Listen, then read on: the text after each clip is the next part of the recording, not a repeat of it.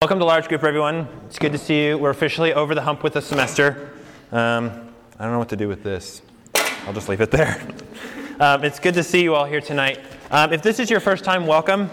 Uh, my name is Jonathan. I am the campus minister here with RUF. Uh, and so, if it's your first time, second time, 40th time, welcome. I'm glad y'all are. I'm glad you're here. So, um, what was I going to? I was going to do something else don't remember. Um, so, anyways, we've been studying the the, uh, the book of John the last couple of weeks this semester, and uh, looking at what John has to say about who Jesus is and why it matters to our lives. And uh, tonight we're going to look at uh, an extremely powerful piece of uh, text, and I, I, it's been good to me as I've been studying it this week. So I hope it's good to you.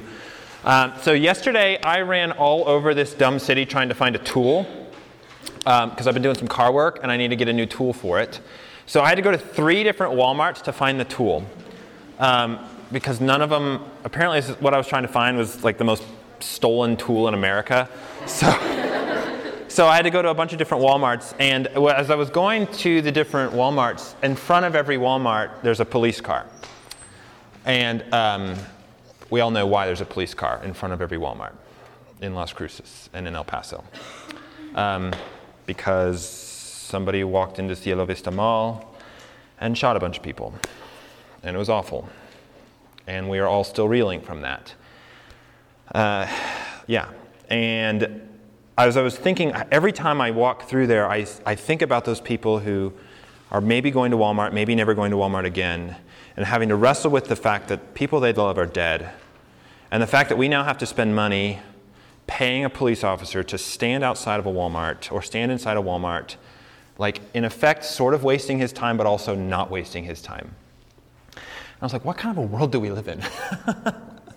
Where that's, what, that's the kind of world that we live in. And I have to go to three Walmarts, and everyone has somebody who has to guard us. And that's been, you know, guard us from dying, really.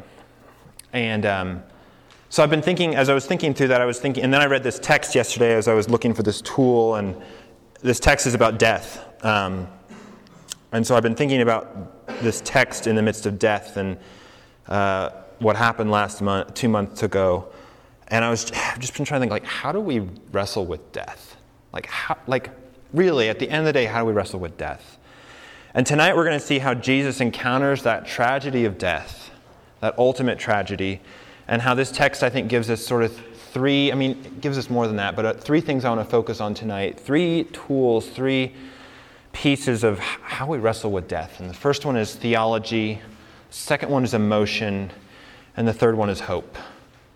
Uh, and so, just a little bit of context before we dig into this. I'm, we're going to look at a lot of texts again. We've done this a couple of times, so I'm going to read it as we go, not all in one chunk. But um, to give us a little context before we dig into it, um, so the text opens up, or John chapter 11 opens up with this good friend of Jesus who becomes sick, right? And um, his friends or his sisters call, call Jesus and say, Hey, our brother is sick.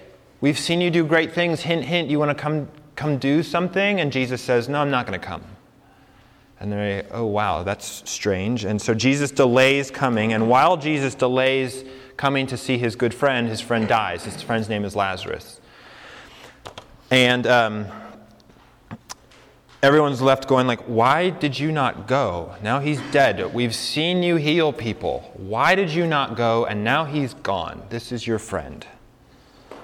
Uh, and Jesus says, um, Jesus says, well, there's more going on here than, than meets the eye. And then this is where we're going to pick up. So um, Jesus then starts to go to see uh, his his friend's grave and uh, his, the sisters, and that's where we're going to pick up our text today.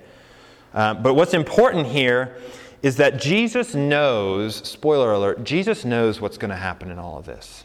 Jesus has a plan all along that says, I'm not going to let my best friend stay dead. And miraculously, this is the miracle, it's a sign. Jesus raises Lazarus back to life. And that's, that's a miracle. We can talk about that later. But what I want us to focus on is, is what that actually means. But what's important here is that Jesus knows that his friend is going to die, and he's going to do things and teach things to us in the midst of that. But that's really important to remember is here is that Jesus knows what's about to happen, and yet still wrestles with and teaches us these things. So, the first thing I want us to look at is okay, the friends don't know this. Their brother is dead. And Jesus comes to them and begins to meet them in the midst of that grief. So, the first thing I want us to note here is in the midst of grief, we learn, this sounds abstract, and I'll, I'll try to nail it down. We learn theology, or we see the importance of theology. So, look, at, look with me at verse 17. I'm going to read uh, 10 verses. Now, when Jesus came, he found that Lazarus had already been in the tomb four days. Bethany, that's the place where, they, uh, where he was buried, was near Jerusalem, about two miles off. And many of the Jews had come to Martha and Mary, that's Lazarus' sisters, to console them concerning their brother. So when Martha heard that Jesus was coming, she went and met him, but Mary remained seated in the house. Martha said to Jesus, Lord, if you had been here, my brother would not have died. But even now I know that whatever you ask from God, God will give you. Jesus said to her, Your brother will rise again. Martha said, I know he will rise again at the resurrection on the last day. And he said to her, I am the resurrection and the life. Whoever believes in me, though he die, yet shall he live. And everyone who lives and believes in me shall never die. Do you believe this? She said to him, Yes, Lord. I believe that you are the Christ, the Son of God, who is coming into the world. so this is the first thing that we begin to see is, is, Jesus meets this woman in her incredible grief. Her brother's been dead for four days, and now the shock and the numbness are setting in. And she comes to Jesus and she asks an incredibly human question Why were you not here? I've seen, we've heard, we've seen what you can do. Why did you delay? And it's in that moment that Jesus begins to teach her and to fortify her in the midst of that. Now, remember, Jesus knows what he's going to do. He already knows that he's going to raise Lazarus back from the dead, and yet he has this incredibly caring and tender conversation with Martha. He goes and meets her, and she asks this question. She says, If you had been here. And that, I, I read that, and I, I read that probably a hundred times today, and I just felt the longing humanness of that question like, where was God on August 3rd at Cielo Vista Mall? Where was God when X happened, when your grandmother died, or when your dad died, or when something ter- that is the that is the question that we all ask like god where were you if you had been here my would not be dead and I love that the Bible gives us the freedom to ask that question. And I love how Jesus doesn't reprimand her. He doesn't yell at her for, for questioning. He says, he doesn't, he, he, he's so tender and caring to that, to her in that. Lord, if you had been here, my brother would not have died. And then yet she says, she says, but even now I know that whatever you ask from God, God will give you. And he says, your brother will rise again. And I, I, think that's amazing because she's got this amazing balance of like trust and pain at the same time. She's somehow trusting that Jesus can do things, and she's in the midst of incredible pain. And she's a model to us in that. She's something that we can imitate or seek to imitate of, God, where were you? And somehow I trust that you are from God and you can do, God will listen to you.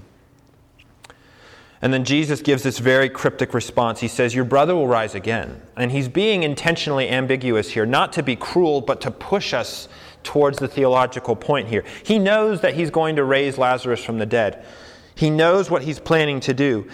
And Martha says, Martha's like, well, yeah, I get that. And it was well known, a lot of Jews back in the day had some sort of idea of a resurrection. So she just thinks that he's referring to like some end of time resurrection. She's like, that doesn't help me at all. I'm just going to recite. She's just like, I know we're all going to be raised. That doesn't help me in my pain. That doesn't help me in my grief. How is that supposed to help me? And it's at this moment that Jesus teaches her an incredible theological lesson and puts himself at the center of it. He says, Oh, you think that's, that resurrection is way out there? I tell you what, I am the resurrection and the life. He says, What you think is going to happen right there is actually right here in front of you. And in that, he's teaching an incredibly comforting and profound theological lesson to her. And then he says something confusing. Look at verse 25. He says, I am the resurrection and the life. Whoever believes in me, though he die, yet shall he live. And everyone who believes and believes in me shall never die. It's a bit of a word play that Jesus does here with the words life and death, right? And uh, another way if you could say this, if you were to kind of explain it out, he says, The person who believes in me, even though he or she dies physically, they will live spiritually. And everyone who physically lives believing in me will not ultimately or spiritually die. That's what he's saying here. And what he's doing is he's placing himself at the center of that dynamic of never dying, of eternal life. He's saying, I am the source of never dying life. I am the means of solving death once and for all. It's all about me. Believe in me, Jesus says in the midst of your grief. And I think he's teaching her a profound lesson about who he is. That is, he is teaching her theology in her pain. And I think that's amazingly important for you and for me because it shows us. It shows us the role and the important place of theology in our lives, in our pain, even. I think a lot of times we think of like theology, the study of God, the study of Christian faith. We think of something that like privileged professors do in a seminary or in a divinity school or something like that. But at the end of the day, doesn't really have anything to do in our daily lives, especially when pain happens.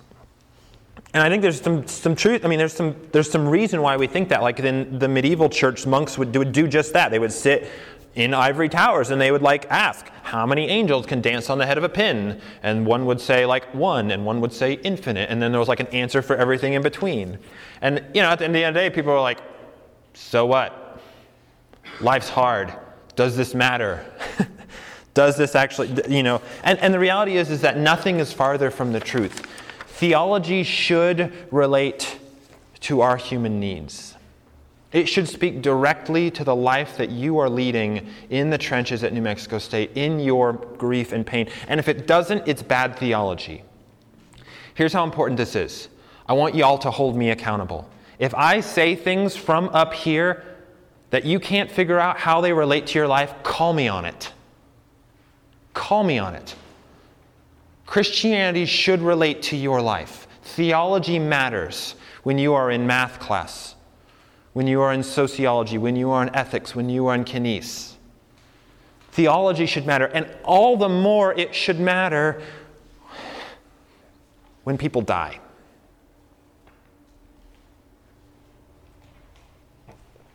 Theology is important because we live in a world where bad things happen, where wicked, awful, tragic things happen, and we desperately search for and long for answers outside of ourselves. Sometimes people will say that religion is just basically the desperate ravings of people who are looking for some supernatural power to save them. And they say that uh, like it's a critique of religion. And when people say that, I'm like, yeah, that's exactly what it is. you look at Cielo Vista and you say you don't, you don't need an explanation for that. What kind of monster are you? We're desperately looking for something outside of the system closed world that we live in that can make some sense of meaning, that can bring something hopeful out of that mess, out of that pain, out of that death. And the Christian faith says that there is something, and it's found within the theology of the Bible. Theology is important because life is hard, and we need theology to explain and fortify us when life hurts. And theology is not enough. And so we press on, and Jesus teaches us another lesson. Look down at the text. Look at verse 28. Pick back up with Martha. When she had said this, she went and called her sister Mary, saying in private, The teacher is here and is calling for you. And when she heard it, this is Mary, she rose quickly and went to him. Now Jesus had not yet come to the village, but was still at a place where Martha had met him. Met him, yeah. When the Jews who were with her in the house, consoling her, saw Mary rise quickly and go, they followed, supposing that she was going to the tomb to weep. Now, when Mary came to where Jesus was and saw him, she fell at his feet, saying, Lord, if you had been here, my brother would not have died. When Jesus saw her weeping, and the Jews had come with her also weeping, he was deeply moved in his spirit and greatly troubled. And he said, Where have you laid him? And they said, Lord, come and see. Jesus wept. So the Jews said, See how he loved him. But some of them said, Could not he who opened the eyes of the blind have kept this man from dying?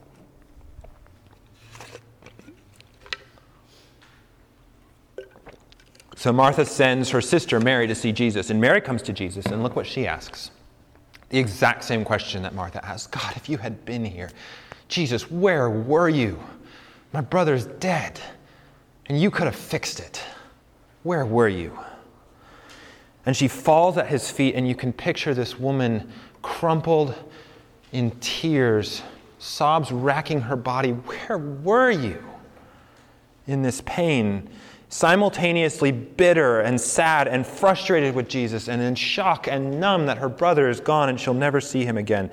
Overcome with emotion, and she's weeping bitterly. Where were you? And it's interesting because uh, in the midst of this, look what Jesus does. He does not respond to her like he responds to Martha. He responds with incredible tenderness and emotion. Look at verse 33. When Jesus saw her weeping and the Jews who were with him, her also weeping, he was deeply moved in his spirit and greatly troubled. Now, that phrase, deeply moved in spirit and greatly troubled, that's a really weak translation. In the original Hebrew, it's basically like his very soul was consumed with indignation and frustration and rage. The word that is, um, where is it? The word for greatly troubled is, is also used throughout Greek literature basically at like a horse that's got its bit in its mouth and it's chomping and chewing at the bit and it's just angry. It's just angry. That's what Jesus feels when he sees the sadness and the weeping. He's, he's, he's infuriated. He's mad. He's frustrated. He sees all this sadness and this weeping, and he's like, Oh, I hate death. Oh, I hate this. I hate that he's gone. That's how Jesus looks at death. And again, he knows what he's going to do. And he still hates death because of the effects that it's having. Jesus knows he's about to raise this man, and yet, what does he do? He's furious at it. And then what does he do? The shortest verse in the Bible Jesus wept. Think about that for a second. Jesus, knowing that he is going to raise this man from the dead in 10 minutes, Jesus, God Himself, who has somehow known for eternity past that Lazarus was going to die and that he was going to raise him. Jesus, God in flesh, weeps for sadness at death. That is powerful. That is a God that I can worship, that you can worship, because he, he walks a mile in our emotion, in our sadness. He felt the full emotion that humans feel at the sadness and the loss in our world. There's two lessons from this. First, Jesus can empathize with you in your sadness. Jesus is not some distant, removed God who's up there like, gee, I wonder what it's like to hurt, to feel the pain of death. Jesus knows what it's like to weep over death because he did it. Jesus experienced the death of pain, the pain of death and loss, the death of his good friend. He knows what it's like. There's a second thing that's important here.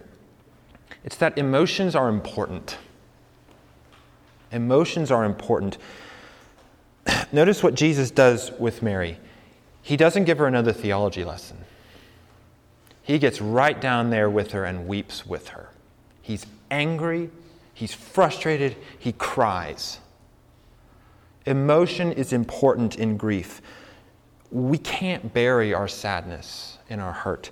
Some of you come from families that are rather stoic in the face of pain and sadness. You just have to, you know, like, I, you know, I remember hearing sometimes growing up, I just got to grin and bear it. I just got to rub some dirt on it or pick yourself up and keep going on. Just got to keep pressing on, push through. Crying won't do any good. Now, Jesus here frees us to be sad and to weep and to cry at the bad things in our world and in our lives. That, to be upset at the badness. Jesus frees, gives us freedom to lean into our emotion. And y'all, we need that because we live in a world that is an emotionally dark place. And we need a God who gives us the freedom to feel the weight of that and to say, I've been there. I know what it's like. I've wept over the death of my good friend.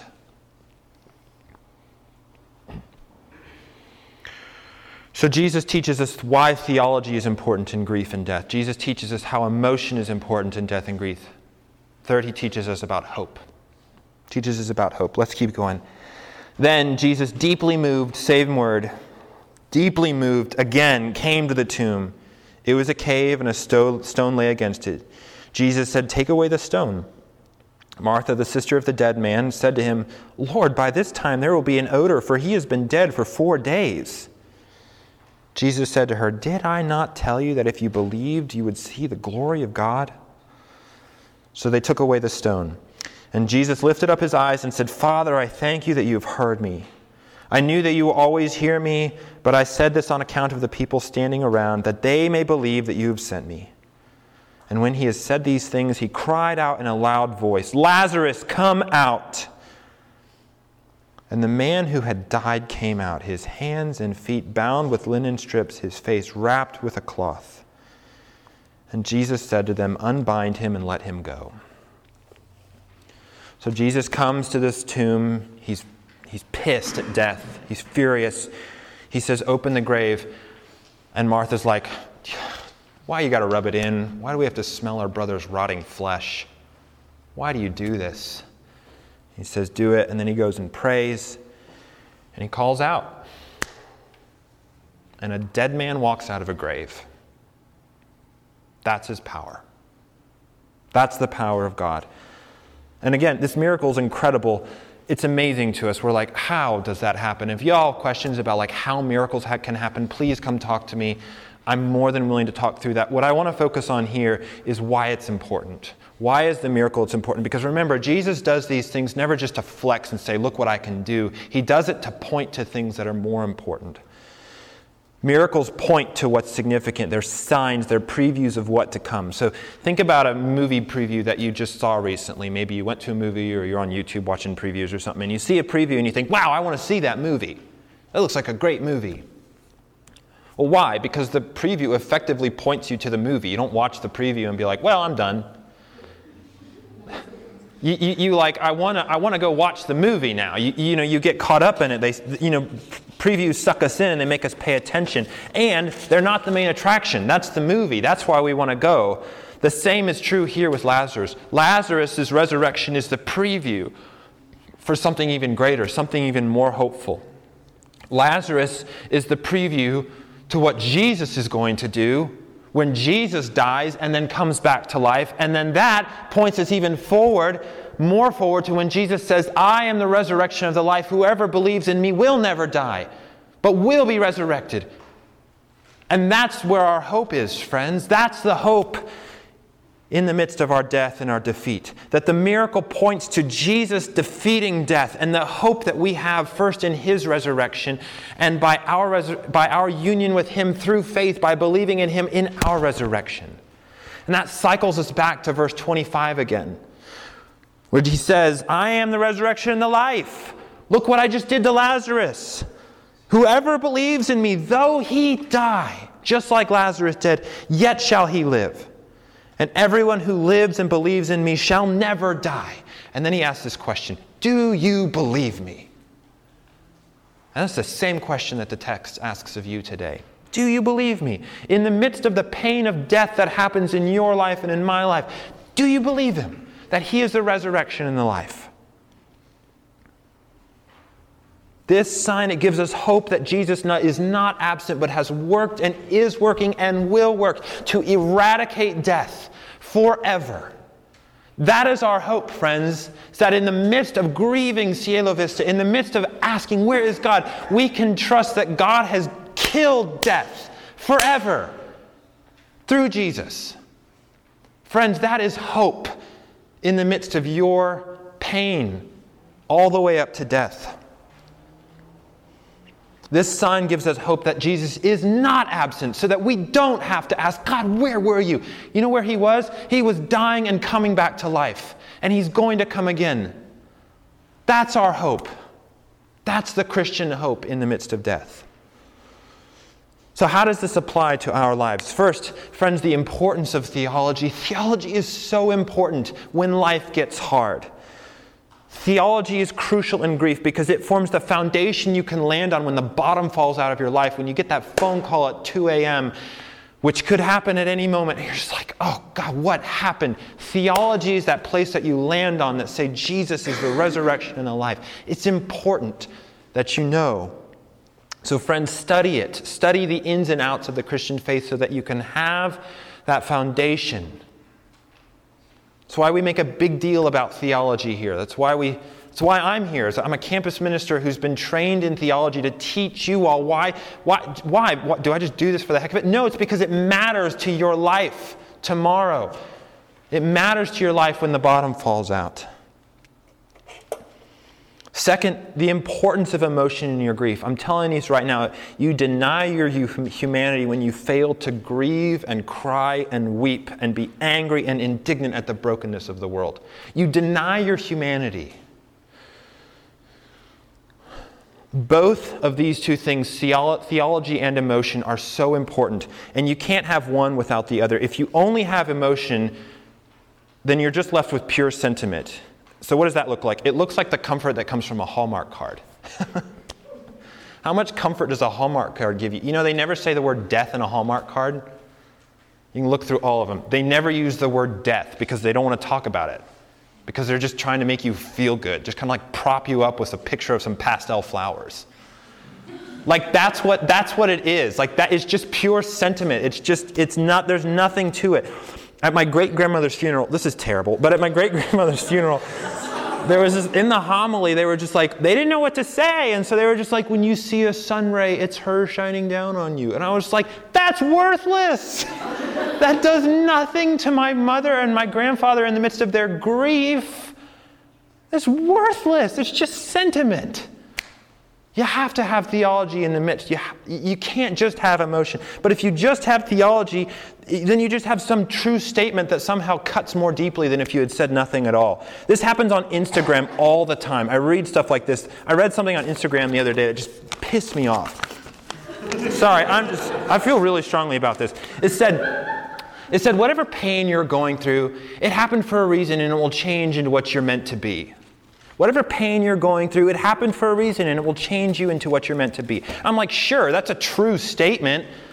It's true, and it's utterly worthless. like, it doesn't make me feel any better about the crap that my life is in right now sometimes.